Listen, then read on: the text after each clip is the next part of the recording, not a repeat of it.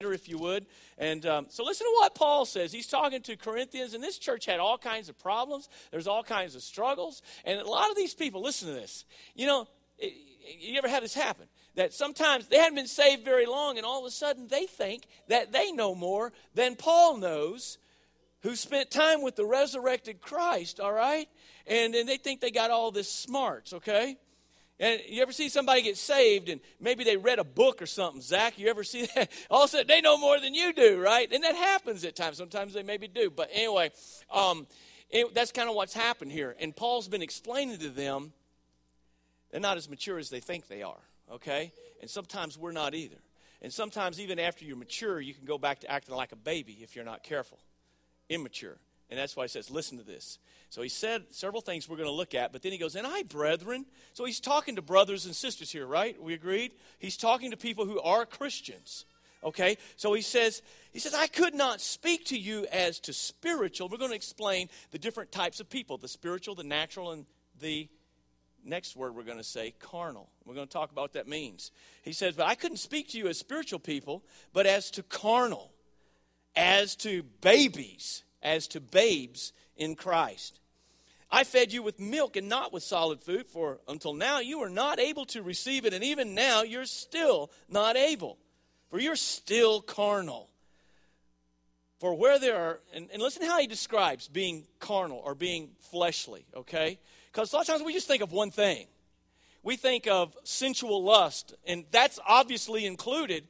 But look where he starts. Are you with me? Say amen. He says, You're still carnal. For where there are envy, man, small town, it's easy to be envious of other people around we think are got something that we don't. Getting a break we don't. Get a job that we don't. That's where he starts, okay? Just want to remind us of that. Then he says, envy, strife, and divisions among you. Are you not carnal? and behaving like mere men. He even gives an example. One says, I am of Paul. The other one says, I am of Apollos. That was another preacher. And he says, Are you not carnal? Aren't you being fleshly? We're going to stop right there, but he goes on to say, It's not about me. It's not about Apollos. It's not about you. It's all about Jesus. Amen. All right, let's pray. Father, bless this word, we ask. And Lord, we just thank you for the dedication. We thank you for the baptism. We pray your blessings upon Charlie. And Lord, we just pray, open our hearts, Lord. We need your help. We pray the Holy Spirit will open up our hearts and open up our minds to receive your message, to receive your truth. Equip us, Lord. Convict us and prepare us. In Jesus' name, amen. All right, you may be seated. The Christian life is, um, the Christian life is not, boy, this is kind of it's kind of hard to say. The Christian life, you need to know, is not necessarily easier. It's not. It's better, but it's not easier. Because you want easy, the devil will give you the easy button every time. Because Jesus said there's really only two paths you can travel in this world there's only two. I know people want to say all kinds of things, but Jesus said there's only two. There's the narrow path that leads to life, and there's the broad path, the easy road, but it leads to eternal destruction. And he said there's a lot of people going down that road. And part of the problem was there's a lot of people who thought they were on the narrow road to life, but they were actually on the other road to death. So there's really only two directions that you can go. All right? And the narrow road. He said, Narrow's the gate. Narrow is the road that leads to life. It's, it's like you can't carry all your baggage in there. Okay?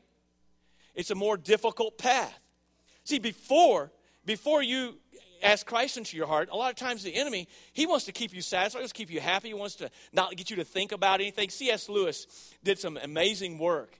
And uh, one of the books that he wrote, one of the, some of the stories he told was called The Screwtape Letters.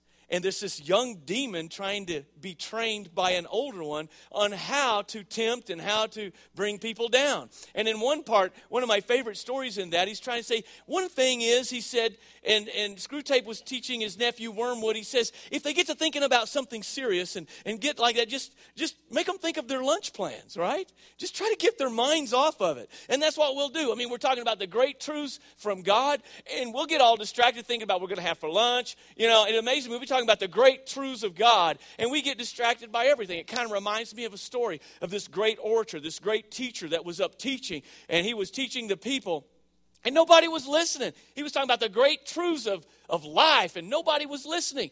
And so finally, he stopped and he told a story about a man who was trying to haul some sticks over a mountain on his donkey. And uh, actually, he was trying to carry him at first, and there was a guy behind him with a donkey. And so the guy told him, says, What you need to do is rent this donkey from me. You can load the sticks on it, and then you can get over the mountain, and it'll be fine. And so that's what they did. So he loads up the sticks on the donkey, and they're going over the mountain. And the guy who owns the donkey's following along, and it gets hot. It gets hot. The clouds are gone. It's middle of the day. The sun is overhead. There's not much shadow. And they stop, and they're just so hot. Well, the guy sits down just almost underneath that donkey because there was just a little bit of shadow there. Well, then the other guy comes up and says, Hey, move over. I'm going to sit down there and cool off for a second. He says, No, you can't. He goes, Well, it's my donkey. He said, Yeah, but I rented the donkey. He said, But when you rented the donkey, I didn't say nothing about the shadow of the donkey.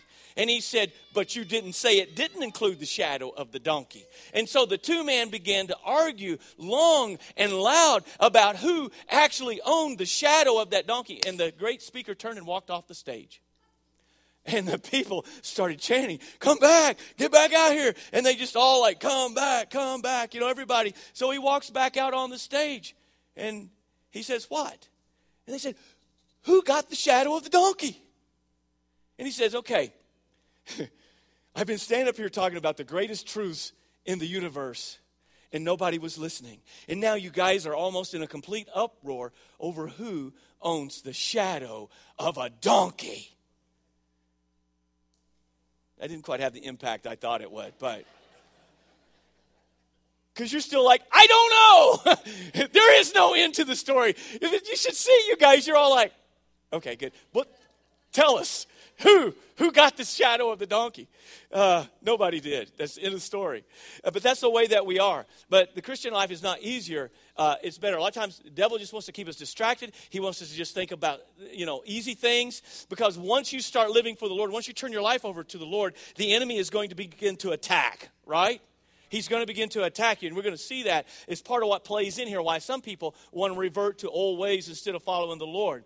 Because um, we got two things against us Really? More than that. But just let's just say basically, in this world, we've got this world is against us. Okay? You've got an enemy, Satan, and he's real, and he's alive, but he has he has a lot of ends, a lot of things he works through. In this world we live in, was not the whole world cursed by sin? We live, Bible teaches, in a sin cursed world. This isn't heaven. You can't make this into heaven. This is a sin cursed world.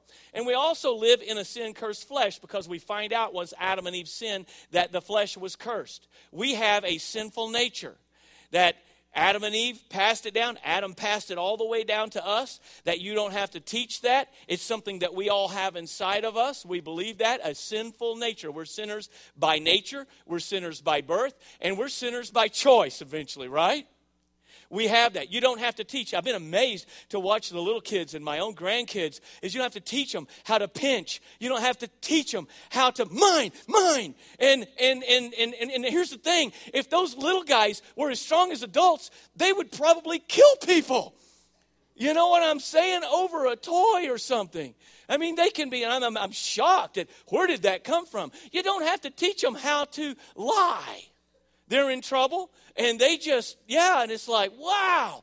And so, all of these psychologists that don't uh, believe, they think we're just a blank slate shaped by our environment. They don't understand and believe that we have that sinful nature that's in us and that comes out. I mean, you know, all you got to do is look at the kids, look at the babies, and it proves it. We've all got that sinful nature. That's part of our flesh. Now, once you get saved and you're redeemed, you get a new nature.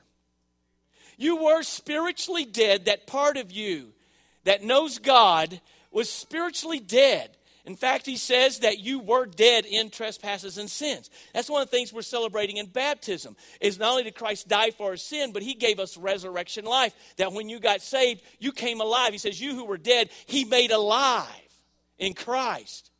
And so we've been made alive. We've been resurrected on the inside. To be dead means to be separated from God. In the Bible, to be physically dead means you're separated from your physical body. To be spiritually dead means that you're separated from God. God told Adam and Eve that the day that they sinned, that they would surely die. Remember? And if you've read in Genesis chapter 3, you find out they did sin and they didn't die physically that day, did they? But they did die spiritually that day. They were separated from God and their fellowship from God. Now, eventually, they did die physically. So, death in the Bible doesn't ever mean an end. You need to know that. Death in the Bible means separation and to be eternally. So there's physical death, your soul, spirit separate from your body. There's spiritual death, means you're separated from God, you're lost in sin. And then the Bible talks about a second death, it talks about an eternal death, and that's where you're separated from God forever in a place we call hell. Okay? Now, um, because we have that sinful nature, even though we get saved, we become a new creature in Christ. And the common thing people say is, since I'm a new creature, why I, why I still struggle with some of the same old things? Anybody? Okay. It's because this new creature, this new me, new nature still lives in this old flesh that's cursed by sin. And so, even though I still have a fleshly nature, I've now got a spiritual nature. In Romans chapter 8, Paul talks about how that this gives us victory over. You don't have to be controlled by the flesh. That there's a new, as we said one time, a new sheriff in town, right? That the Holy Spirit, led by, you're be led by the power of God, that you do not have to obey. You don't have to be a slave to the flesh. So, this is the conflict that goes on. Paul talks about, and that's how he's using the word carnal here. It's a word that literally means the flesh, but Paul uses it this way. He uses it to talk about how that we have that fleshly nature while we're here. And even though you're saved, that now we're dominated by the Holy Spirit, that we live a spiritual life. That's what he talks about about dying to self. That's what he talks about being crucified with Christ. It's that old me, it's that flesh me. And that's what we're going to talk about this morning because that's where the crybaby stuff comes from. Because you can see this baby up there on that picture is crying for his bottle. I want my milk. Now, it's perfectly fine for a little baby to do that, right? But now, if you're 30 years old and you're still sucking a bottle and you still, it, something is wrong. I mean, it's terribly wrong. It, it, I mean, that shows that there, there's some kind of real problem. At some point, you grow up. And that's Paul's point is like, you guys ought to be growing up. The writer of Hebrews addressed the same thing. You ought to be teaching others, but yet you're like needing to learn the very first things. He says, You know, you guys are still babies. You think you're so smart, but he said, You're like babies. I'm having to give you milk because you can't even stand real meat. And so there's three classes of people you're going to find in this passage. Are you ready? Three classes of people. The first you're going to find is the natural man. And we'll back up here in chapter 2. Can you see chapter 2? Look at chapter 2, where he says that, in fact, he's talking in verse 6. Look at verse 6. He says, However, we speak wisdom among those who are mature, yet not the wisdom of this age, nor of the rulers of this age who are coming to nothing. I like that. He says, I'm speaking wisdom. You guys are thinking I'm not that wise, but I'm not speaking on man's wisdom. Some of you guys may be like philosophers and, and all this. You've studied all the philosophers, but and, and you think that I'm not speaking wisdom, but I am speaking wisdom. In fact, he said in verse 2, in verse 1, he points out, I came to you not with excellency of speech or wisdom declaring to you the testimony of God. He says, I'm not coming to you in the way humans think is that great. And he said, I determined to know nothing among you except Jesus Christ and Him crucified. And he was in weakness and in fear and in trembling. Um, and so that's why he comes to verse 6 and he said, We speak wisdom among those who are mature Obviously, they're not mature. But it's not the wisdom of this age, nor the rulers of this age, who are coming to nothing.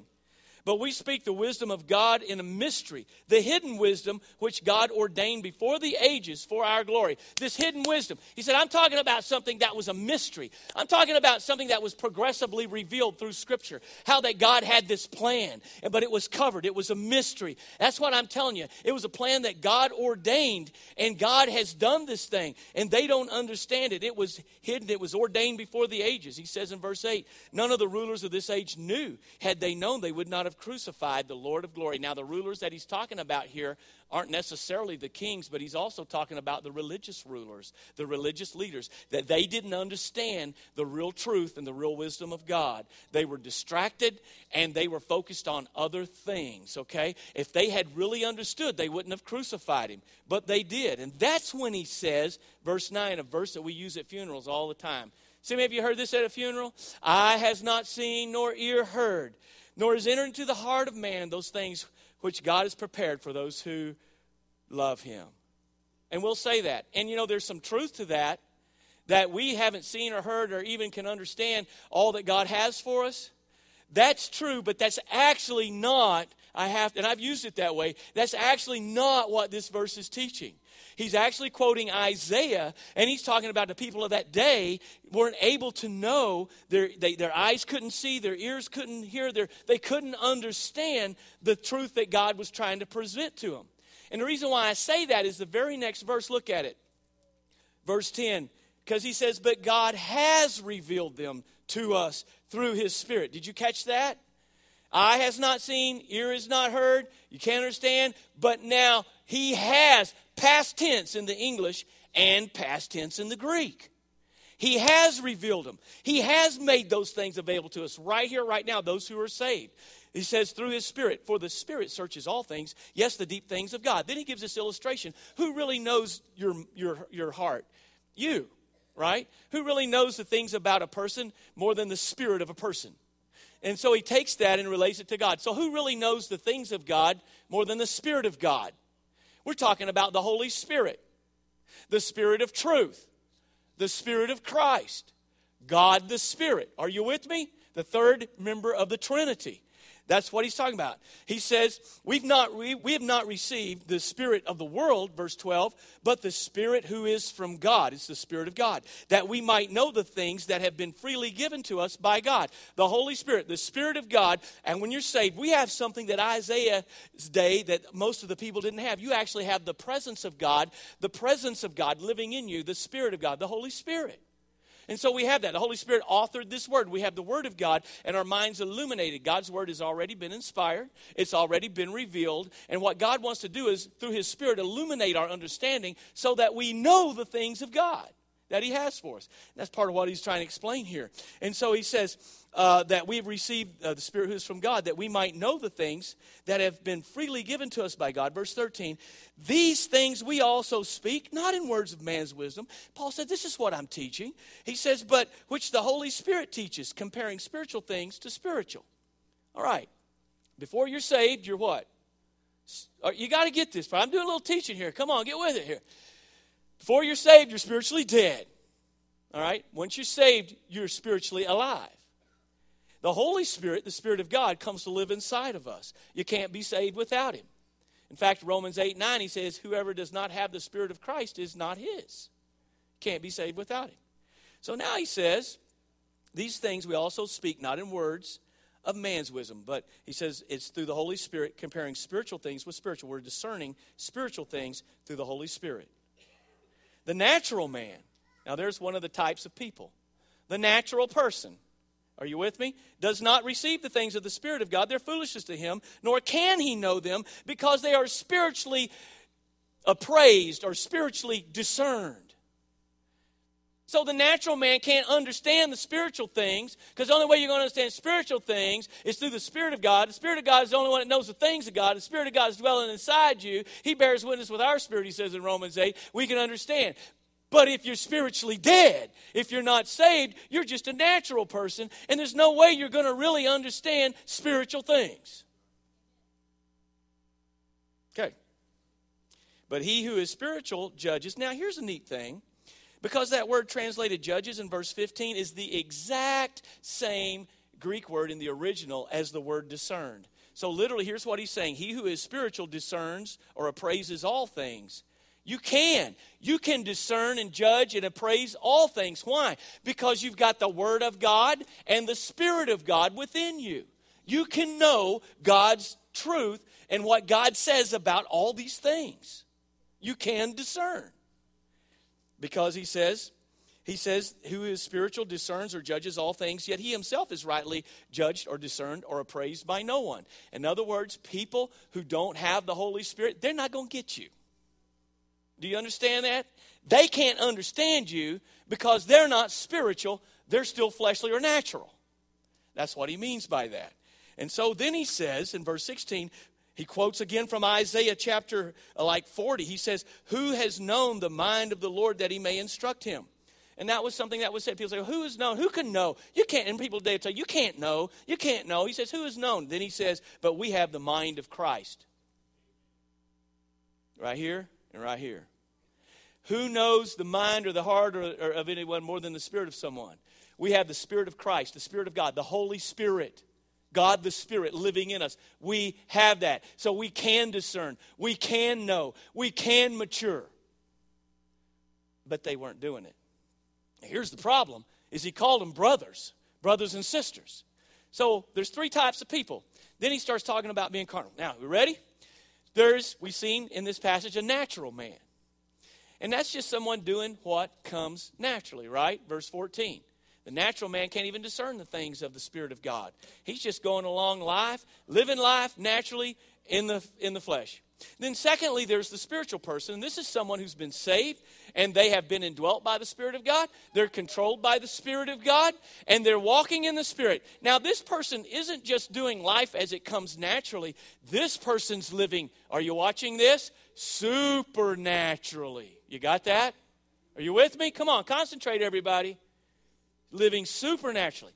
But then in chapter 3, he mentions a third person. And he said, I try to talk to you as spiritual. You're supposed to be spiritual. You're brothers and sisters. But I couldn't talk to you as spiritual. I had to talk to you as fleshly. He didn't say natural, he said fleshly, carnal. And we get that word in the English. It kind of comes from the old Latin, and so does some Spanish. And we always remember that is in Spanish, if you order uh, chili with meat, it's chili con with con carne, right? Carne. It means flesh, meat, right? Queso, that's cheese. I like meat and cheese, but I'm getting distracted. but anyway, so carnal means fleshly. And he's referring to even though you're saved, you're still being controlled by that old nature, by that fleshly nature. Okay? So there is the natural man doing what comes naturally. There's the spiritual person that's walking in the spirit, being controlled by the spirit, and he's living a, or she's living a supernatural life. But then there's the carnal person, and they're saved, but they're not spirit filled. They're not victorious. And they're really not living supernaturally at all, and they're not even living naturally. And I'll tell you why because it is not natural for a Christian to live like they live. He's doing what comes unnatural not natural for a Christian to live the way that they're living. So, what's to be done about this? How do we deal with that? Well, that's what Paul's talking about. And he talks about different things that have come up because of this in, a, in the next couple of chapters. And then in chapter 6, he even mentions, like I said, he mentions envy, mentions strife. One of the big evidences of this is the fact that these people were being like babies and they're dividing. Did you notice? One says, I am of Paul, I am of Apollos. You know what the big key word right there is? I. Heard one guy say, describes it as that idol that we all worship sometimes called Big I. I. That was Satan's original problem. The little window that God gives us in Isaiah 14, that he said, I will exalt myself. I will be like the Most High. I will exalt my throne above the other angels. I will. I, I. Five times he said, I. I will. Here's what carnality is. A lot of times we think being fleshly or being carnal is like only one or two things. And it may include those things, like sensual lust or being worldly. But you really want to know what it is? It's big I. To be carnal literally means to be selfish. It's about me. And you know what? A lot of times we approach our relationship with Christ in a very fleshly way. It's still all about me. Now, it involves you, but it's not all about you, it's about Him. Because that's why they had so many divisions. Why do we have division? Why do we have envy? Why do we have strife?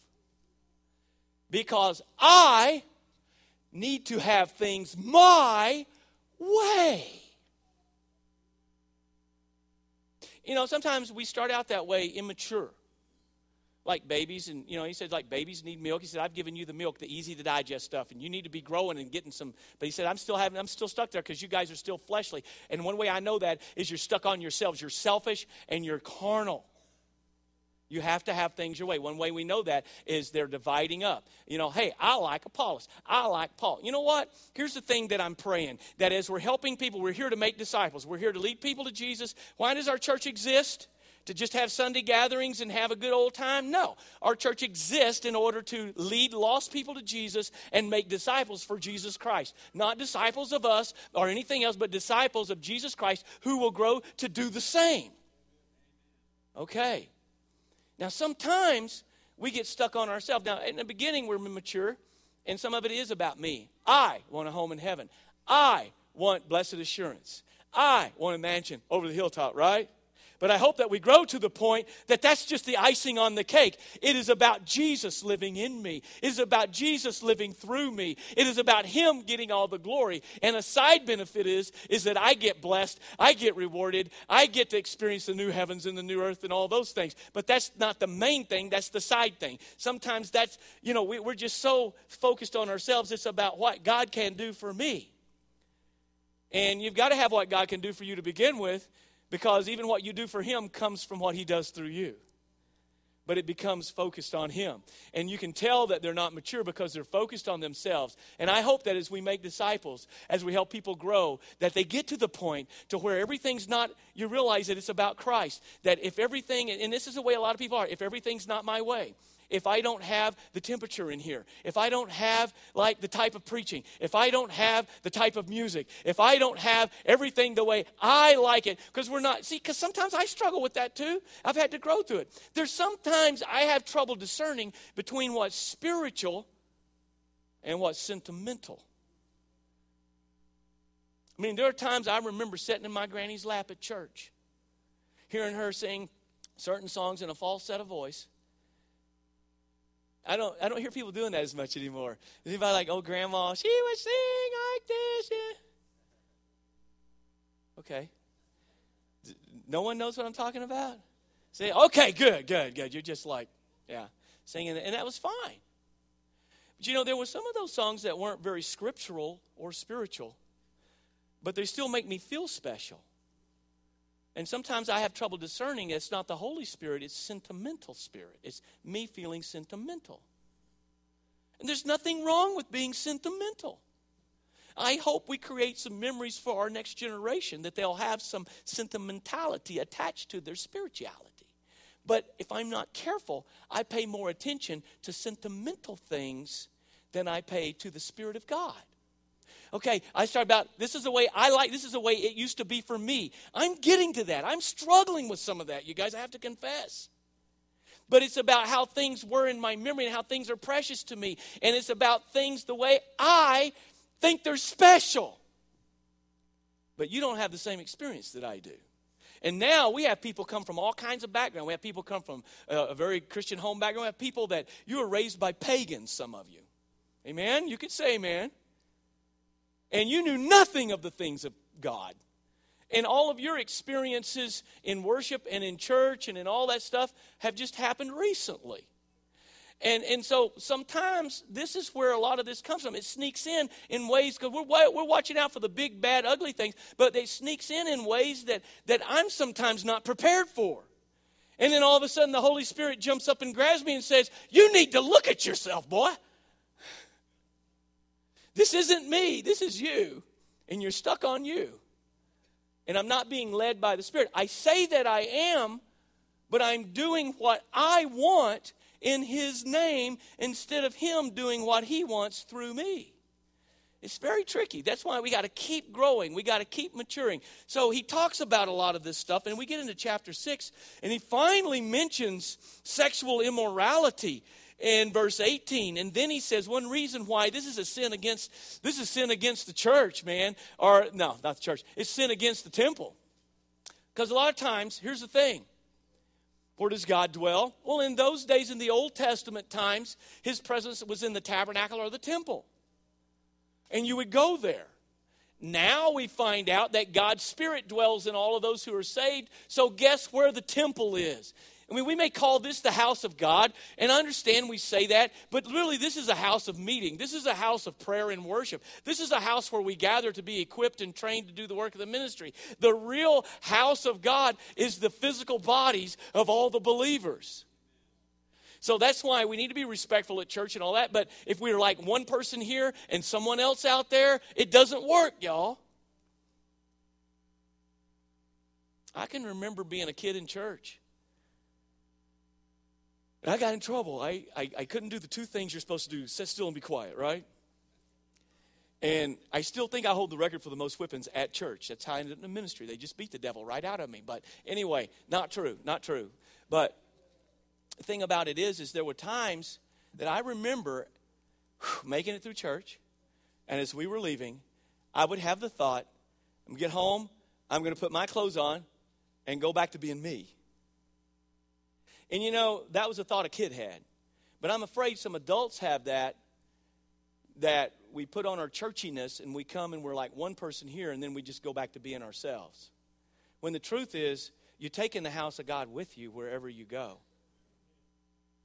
Would you do that at church? The question is, would you do it anywhere?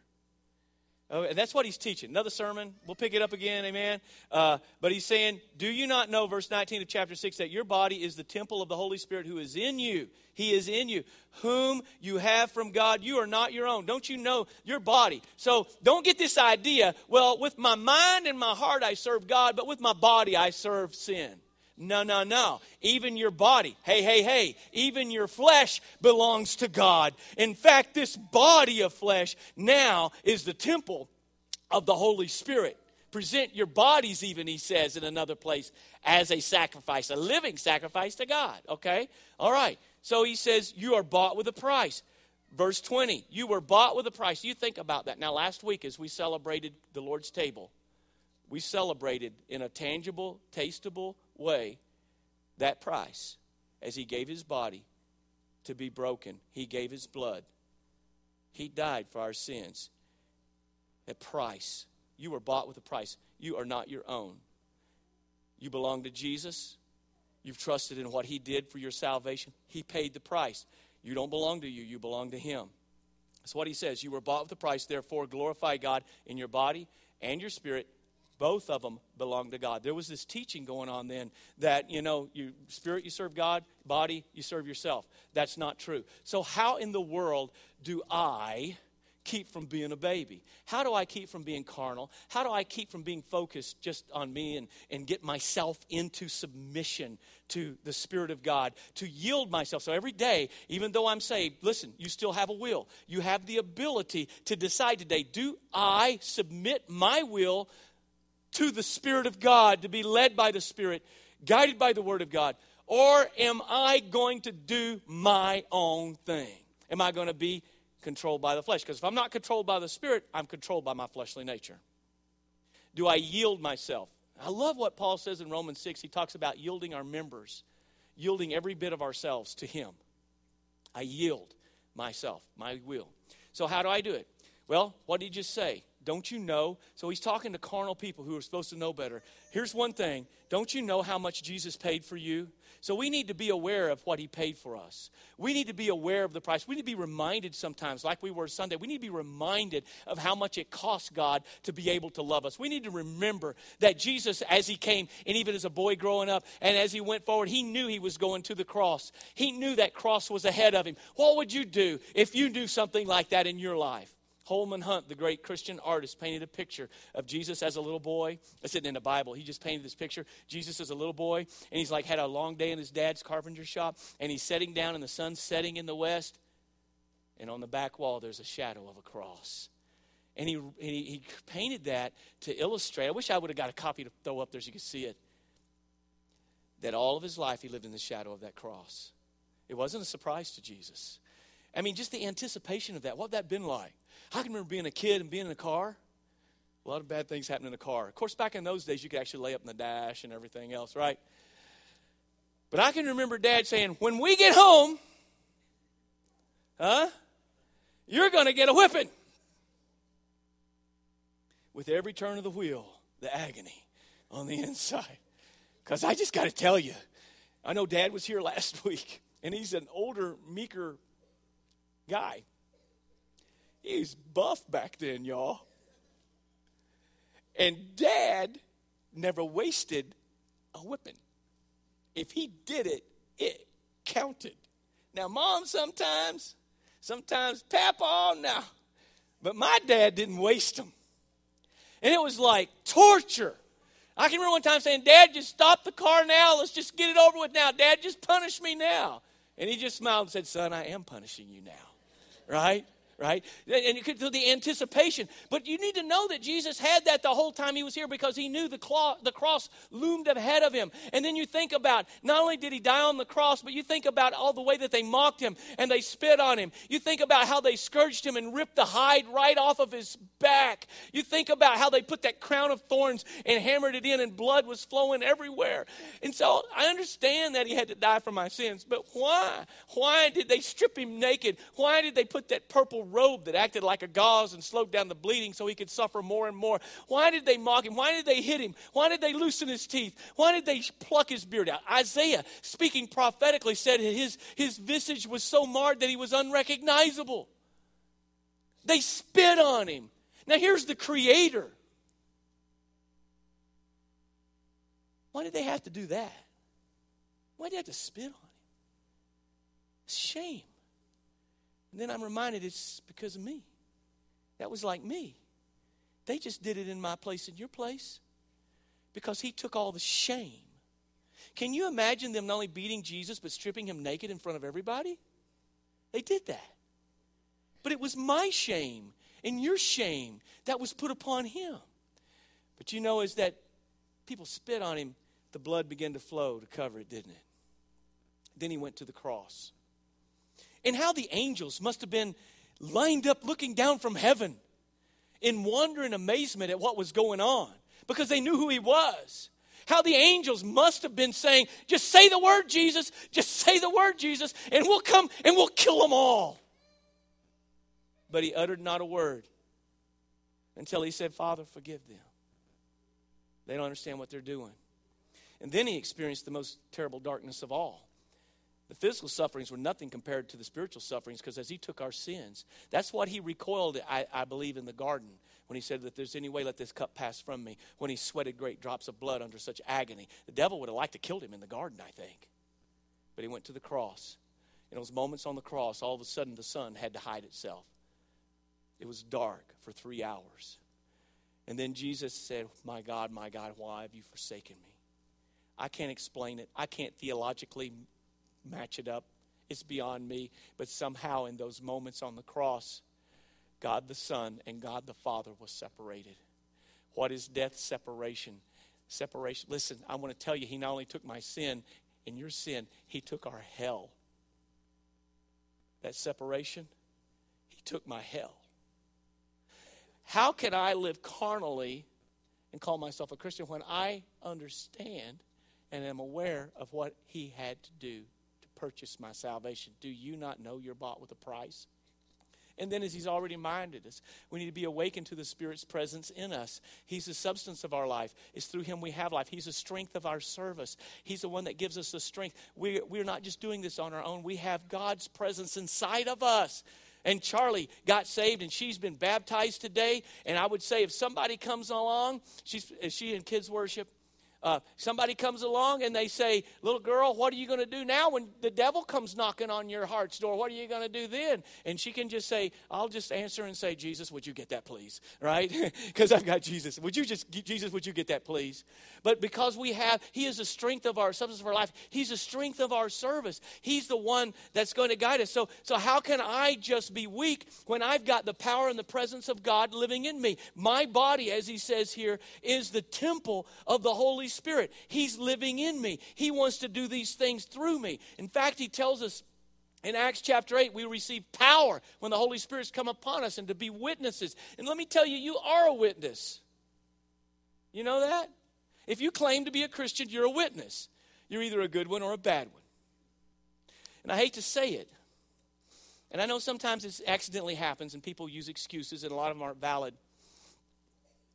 But there have been times, there have been people that I've been trying to invite to church through the 30 years or so nearly that they wouldn't come because of an ongoing, really selfish, fleshly conflict with someone else who was already here. Now, that wasn't a valid excuse on their part. But I want to tell you sometimes the things we divide and fight with people over, is it that important? Is it worth their soul? Wouldn't Jesus say sometimes you'd be better off just to suffer the loss rather than have to prove your point about everything? It's happened more times. And here's the thing I don't want to be that guy. Power to be a witness. Am I a good witness? Am I a bad witness? I mean, we're going to make mistakes. Stuff like it's going to happen the Spirit's presence in you. He's not only those things, He's the secret of your victory. John, 1 John 4 4 says, This is the victory that overcomes the world, even our faith. He's the source of our knowledge as He makes known to us and illuminates, illuminates our minds to the things of God. The source of our knowledge. We already said this, but remember when He said, Eye is not seen, ears not heard, has entered to the heart of man the things God has prepared. The next verse, the very next verse, he tells us God has revealed them to us through his Spirit. So we have, he's a source of our knowledge. You want to grow? You've also not only got those who've been called to teach and to equip, but you've got the Spirit of God to illuminate understanding. Do you pray that? I pray that all the time. Lord, as I'm in the Word, Lord, open my understanding. There may be some things that I don't want to see. That fleshly part of me doesn't want to see, but I need to see it. I need to understand it. Are you willing to do that? Because if you're not, you're not going to grow and you're going to be a baby. And He is also the substance of our faith. Listen to what uh, the sustainer, excuse me, of our faith. He's a sustainer. Listen to what he says here um, in 1 Peter 4 14. He says, If you are reproached for the name of Christ, blessed are you. That means to be reproached means somebody's giving you a bad time, somebody's persecuting you. We can't stand for anybody to speak. You know, we're all offended in our country because heathen people are acting like heathen. I'm going to tell you, it's going to get worse. It's going to probably get worse. The Word of God kind of predicts that, doesn't it? He says, If you're reproached for the name of Christ, blessed are you. You're blessed. See, God didn't just want us happy, He wants us blessed, right? So even in the midst of being reproached, people giving you a bad time, people saying bad things about you, you are blessed. For the Spirit of glory and of God rest upon you. You've got the Spirit of God. Now, on their part, those people are blaspheming Him. But on your part, you receiving it, you're glorifying Him, right? So even though they're blaspheming, you God gives you a chance to glorify Him. And that's one of the things that we get a chance to do. I want to tell you, it's been said that in the last 20 years, there have been more Christians, listen to me, that have given their lives for the cause of Christ than all the centuries put together. Now, I wouldn't have thought that. I would have thought during those first few centuries, maybe. But Voice of the Martyrs tells us in the last 20 to 30 years, there have been more people die for their faith in Christ than there has through all the rest of recorded of, of history on back to the beginning. Right now, in some of these other countries, they're meeting at risk of their life. Maybe someone said, not me, but I'm just repeating, someone said the problem with Christians in America now is that nobody wants to kill them anymore. Well, that may change. So we stand up and we say, I love the Lord, and I just want to glorify Him. I want to live for Him. Listen, don't say that what you say with your lips might not have to be sealed with your blood someday. I said the Christian life's not easier, it's better. It's all better. In the midst of the persecution, in the midst of the reproach, we have joy, we have blessing, we have peace. We have all of these things. We have a home in heaven waiting for us, but we have God's presence right now. That's what the Holy Spirit wants to do in your life. We say, you know, I just love the Lord and I'll be willing to die for him. Really? And we can't set 30, 45 minutes to a sermon, but we would die for him? We can't make time in our schedule to get into scriptures and prayer, but we would die for him? Really? It doesn't add up, does it? But when we have the Spirit inside of us and we realize these things, how can I just be carnal? Here's what we want to do that the Holy Spirit, who is resident, may become president, right? The Holy Spirit, who is dormant, needs to become dominant. And the Holy Spirit, who is present, may be preeminent. That we be filled with the Spirit. And the last thing is not only aware of His purchase, awakened to His, his presence, but we need to then, in order to not be babies and not be carnal and fleshly. We need to be available for the Father's purpose. That's the other thing that he said in that passage in chapter 6. He says, For you were bought with a price, therefore glorify God in your body and in your spirit, which are God's. Did you know that's the big purpose that God wants to do in and through your life is to glorify himself? To glorify himself. That's all through the scripture. That's the highest thing. In fact, when we stand before, even as a believer, if we stand before the judgment seat of Christ, the only things out of my life that are going to matter is not going to be how much money I made, it's not going to be how popular I was, it's not going to be all the earthly achievements. It's going to be what came through my life that glorified God. If it if it glorified anything else, it does it's gone. It's wood, hay, and stubble. It burns up in the fire. But the only thing that's gold, silver, and precious stones are those things that glorify God. What in my life is going to be left over that glorifies Him? How do I glorify God? In John chapter 15, Jesus says, Herein is my Father glorified, that you bear much fruit. How do we bear fruit? By abiding in Him. He's the vine, we're the branch, remember? So as I abide in Christ in faith, and I am aware of how much He paid for me, I'm awakened to His presence in me, and I make myself available for His purpose through me then I will glorify him. If I say, Lord, I want to be able to preach really good so people will like me, Holy Spirit says, I ain't interested. If I says I want to learn things so I can really lay the knowledge out there, he says, not interested. But if I say, I want to be used by you so that either by what people think is foolishness or wisdom or whatever, if by my life, by my death, if being healed or if whether going through a, a, a tough time, whatever it is, Lord, no matter what it is, I want to glorify you. He says, I'm ready. That's what I'm in the business for. That's why I'm here. And He will give you that supernatural power. So I don't know about you, but I want to be spiritual and not carnal. And I want to be aware I want to be awake and I want to be available. God help us.